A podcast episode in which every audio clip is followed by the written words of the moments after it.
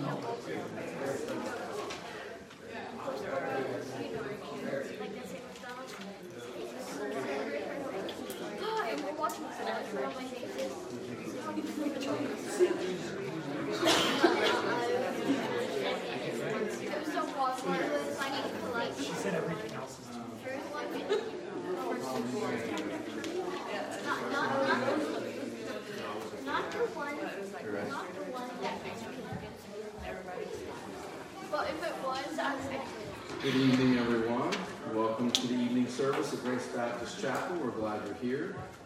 We had uh, a great blessing this morning to have Jesse Johns uh, preach for us in Ryan's absence, and tonight, equally so, we have Andy uh, preaching for us as well, bringing us God's Word. So let's uh, be preparing our hearts and minds as we enter into worship uh, this evening. Hope everyone's doing well and having a great Lord's Day. Uh, let's go ahead and stand and um, receive God's call of worship to us through the book of Psalms, Psalm 117. Hear this, the word of God, as we begin our worship. Praise the Lord, all you Gentiles. Laud him, all you peoples. For his merciful kindness is great toward us, and the truth of the Lord endures forever. Praise the Lord. Amen. Let's pray. Dear Father, we do praise you this afternoon on this Lord's Day. We give you thanks for how you have loved us so well. Lord, we thank you for how you have given us such great uh, mercy and grace. Lord, we just focus on what you did for us in Genesis. We think about Genesis 3 when we rebelled against you so openly and so aggressively, Lord, and how you called out to us in Genesis 3 9, asking where Adam was. Well, we know you knew where he was, but the fact that you did not turn away from us and abandon us in that moment is just a testament to your great love for us. And Lord, after you uh, took care of us in Genesis 21, after we had rebelled and after you had called out the serpent and, and Adam and Eve as well, Lord, and, and voiced your gospel for the first time of the one who would come. Lord, you, instead of leaving Adam and Eve to their own devices, instead of turning them over to the serpent, instead of turning them over to themselves, Lord, you clad them with animal skin. A great picture of the sacrifice that would come. The sacrifice of the one, your only Son, who would come and die for us, all who repent and believe in him. Lord, we give you great thanks for your gospel we give you great thanks to your mercy to us in Christ. We give you praise this evening for that and for all that you are. In Jesus' name, amen. Please uh, grab your bulletins now and let's sing How Great Thou Art to this great God.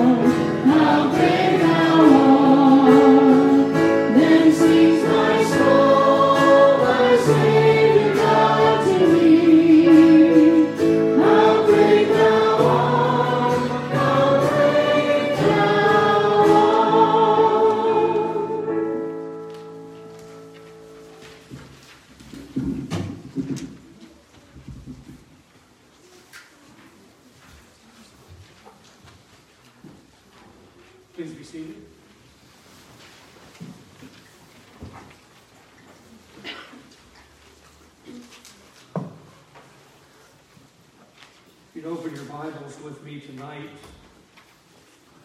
to the book of Psalms, or the book of the Psalms, Psalm number 139.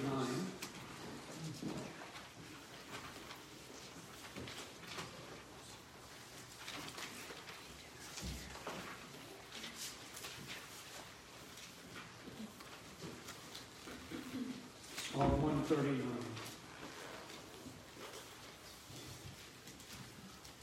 Let's pray and ask God's blessing upon His word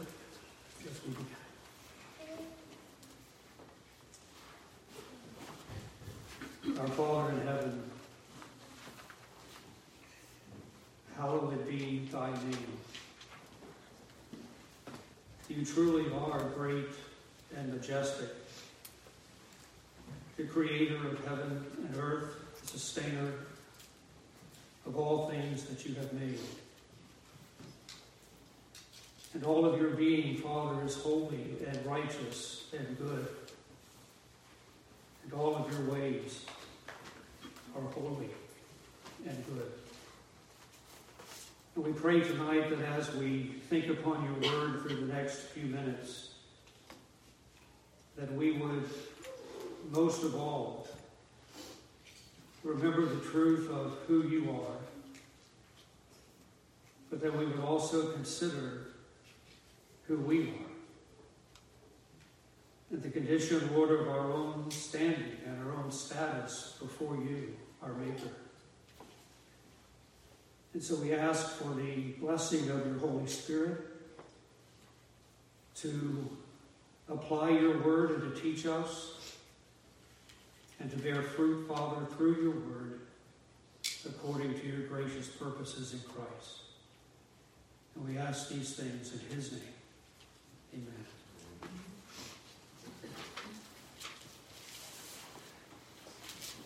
It was the former uh, Presbyterian pastor of Scotland by the name of John Milne who, upon one of his times of home visitation, he had a conversation with a young girl.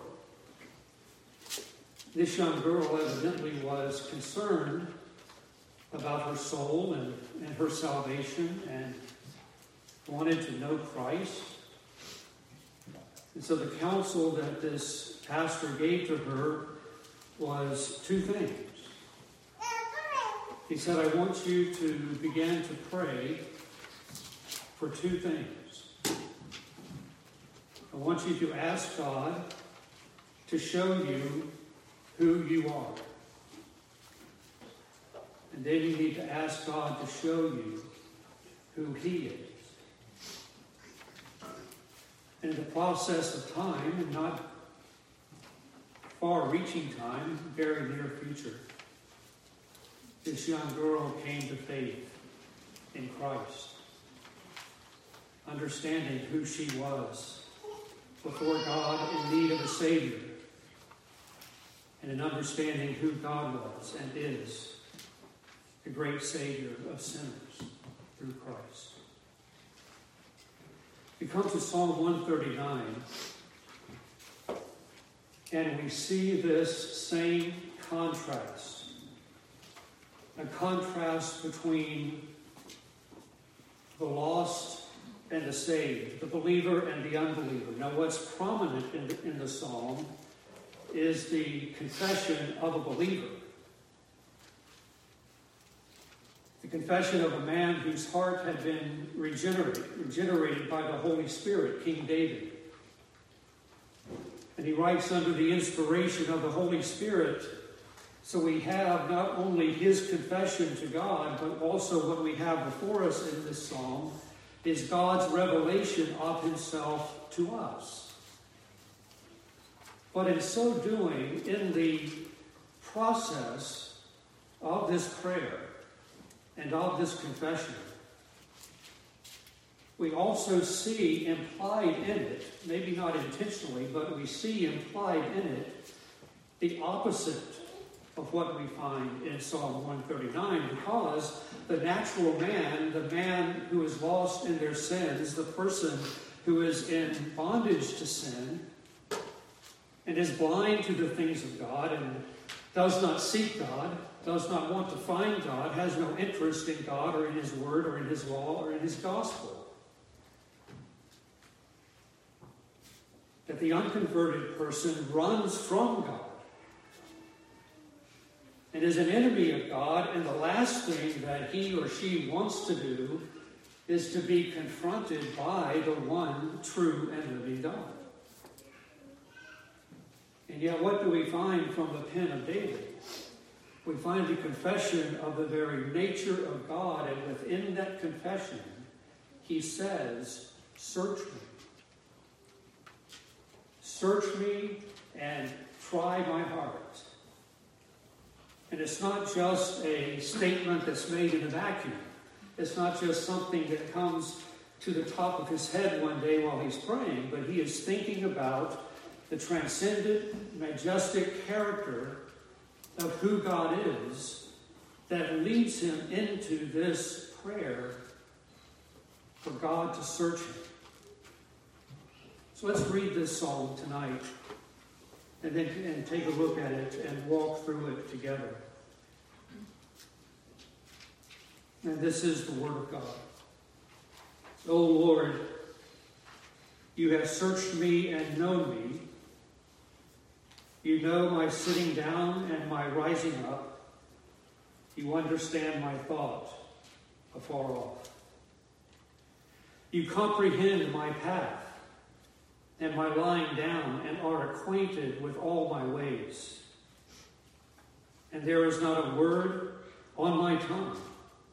But behold, O Lord, you know it altogether. You have hedged me behind and before, and laid your hand upon me. Such knowledge is too wonderful for me. It is high. I cannot attain it. Where can I go from your spirit? Or where can I flee from your presence? If I ascend into heaven, you are there. If I make my bed in hell, behold, you are there. If I take the wings of the morning and dwell in the uttermost parts of the sea, even there your hand shall lead me, and your right hand shall hold me. If I say, Surely the darkness shall follow me, even the night shall be light about me. Indeed, the darkness shall not hide from you, but the night shines as the day. The darkness and the light are both alike to you. For you formed my inward parts, you covered me in my mother's womb. I will praise you, for I am fearfully and wonderfully made. Marvelous are your works, and that my soul knows very well. My frame was not hidden from you when I was made in secret and skillfully wrought in the lowest parts of the earth. Your eyes saw my substance being yet unformed, and in your book they all were written. The days fashioned for me, when as yet there were none of them. How precious also are your thoughts to me, O God. How great is the sum of them. If I should count them, they would be more in number than the sand. When I am awake, I am still with you. Oh, that you would slay the wicked, O God. Depart from me, therefore, you bloodthirsty men. For they speak against you wickedly. Your enemies take your name in vain. Do I not hate them, O Lord, who hate you? Do I not loathe those who rise up against you? I hate them with perfect hatred. I count them my enemies. Search me, O God, and know my heart. Try me and know my anxieties, and see if there is any wicked way in me and lead me in the way everlasting. Amen. The Psalms as a whole are a divinely inspired and providentially gathered series of songs or psalms as we know them. They are not chronologically collected or ordered. In other words, Psalm 1 was not the first, probably not the first psalm ever written. And Psalm 150 was not the last psalm that was written. They're not chronologically ordered for us. There is a good argument that the Psalms were very early collected and divided into five books or five sections. And there is some grammatical foundation for this. Let me just briefly go through these five sections of these five divided books as some refer to them. The first section of the first book being chapters 1 through 41. If you turn to chapter 41 of Psalm and look at the end of Psalm 41.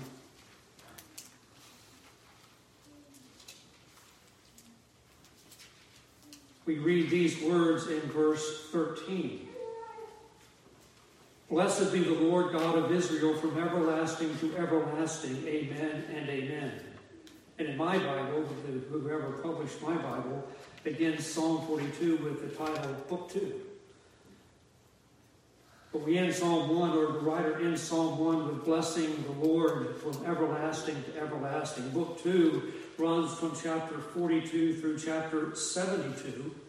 And at the end of chapter 72, we read very similar words that we had at the end of chapter 41.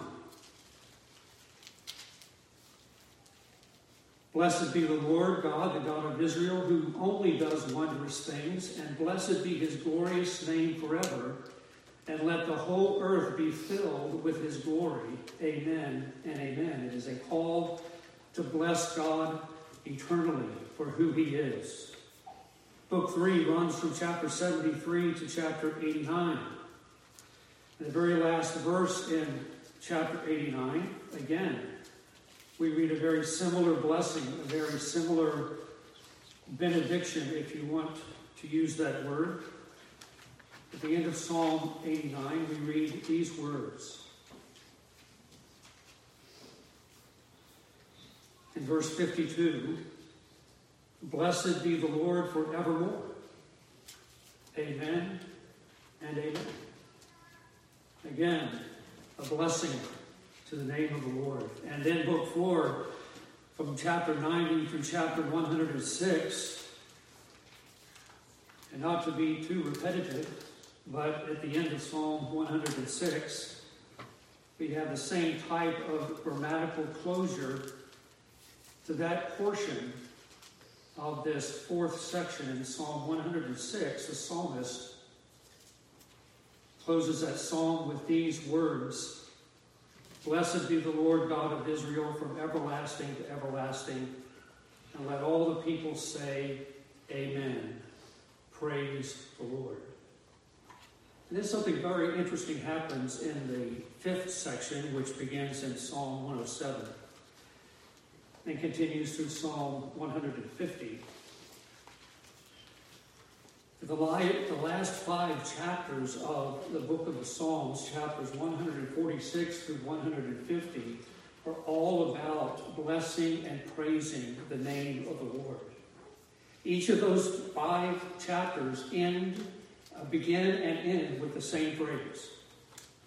Praise the Lord at the beginning and praise the Lord at the end.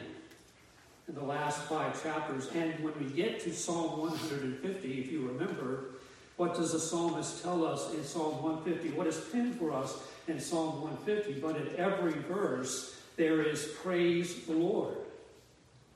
Praise the Lord.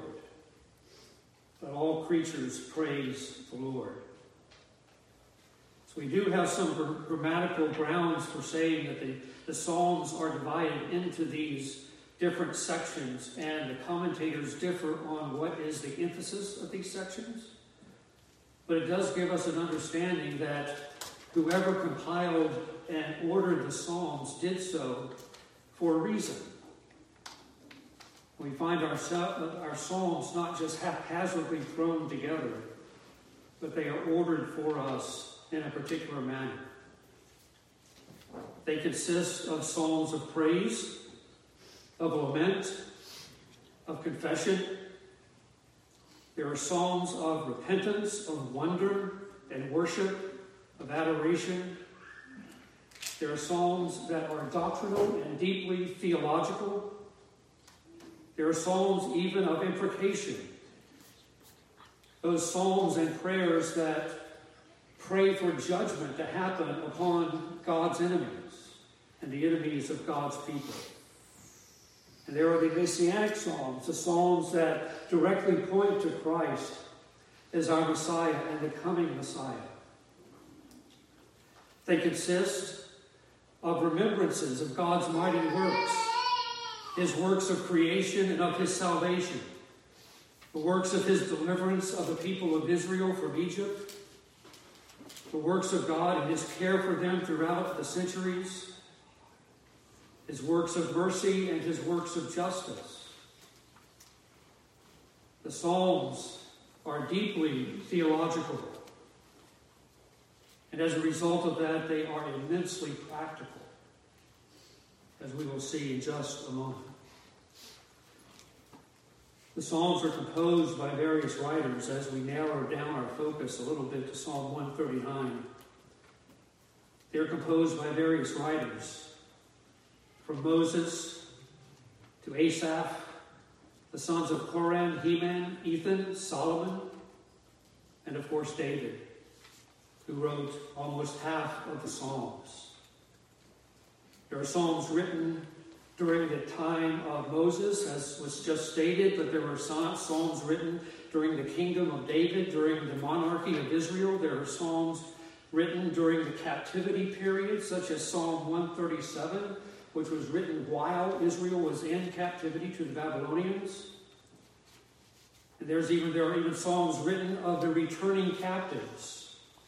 Psalm 126 is an example of that, where the psalmist seems to be writing as one who has returned from captivity. And there's a, there's a joy and a gladness in Psalm 126 as you read through it, just the rejoicing of God's people returning to the land of Zion.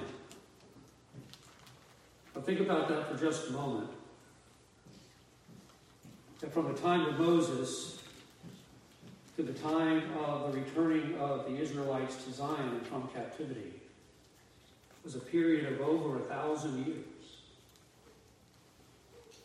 And what we have in these 150 books is a compilation of songs, worship songs songs and adoration to the God of Israel that covered over a thousand years of time. And thinking about that, I thought to myself, was there anything significant that happened in the year 1021? Because we don't think in those length of times normally. Now, there's a lot that happened between the years 1021 and 2021. There's a lot of events that happened during those years. But I actually did a Google search of what, what interesting events happened in the year 1021.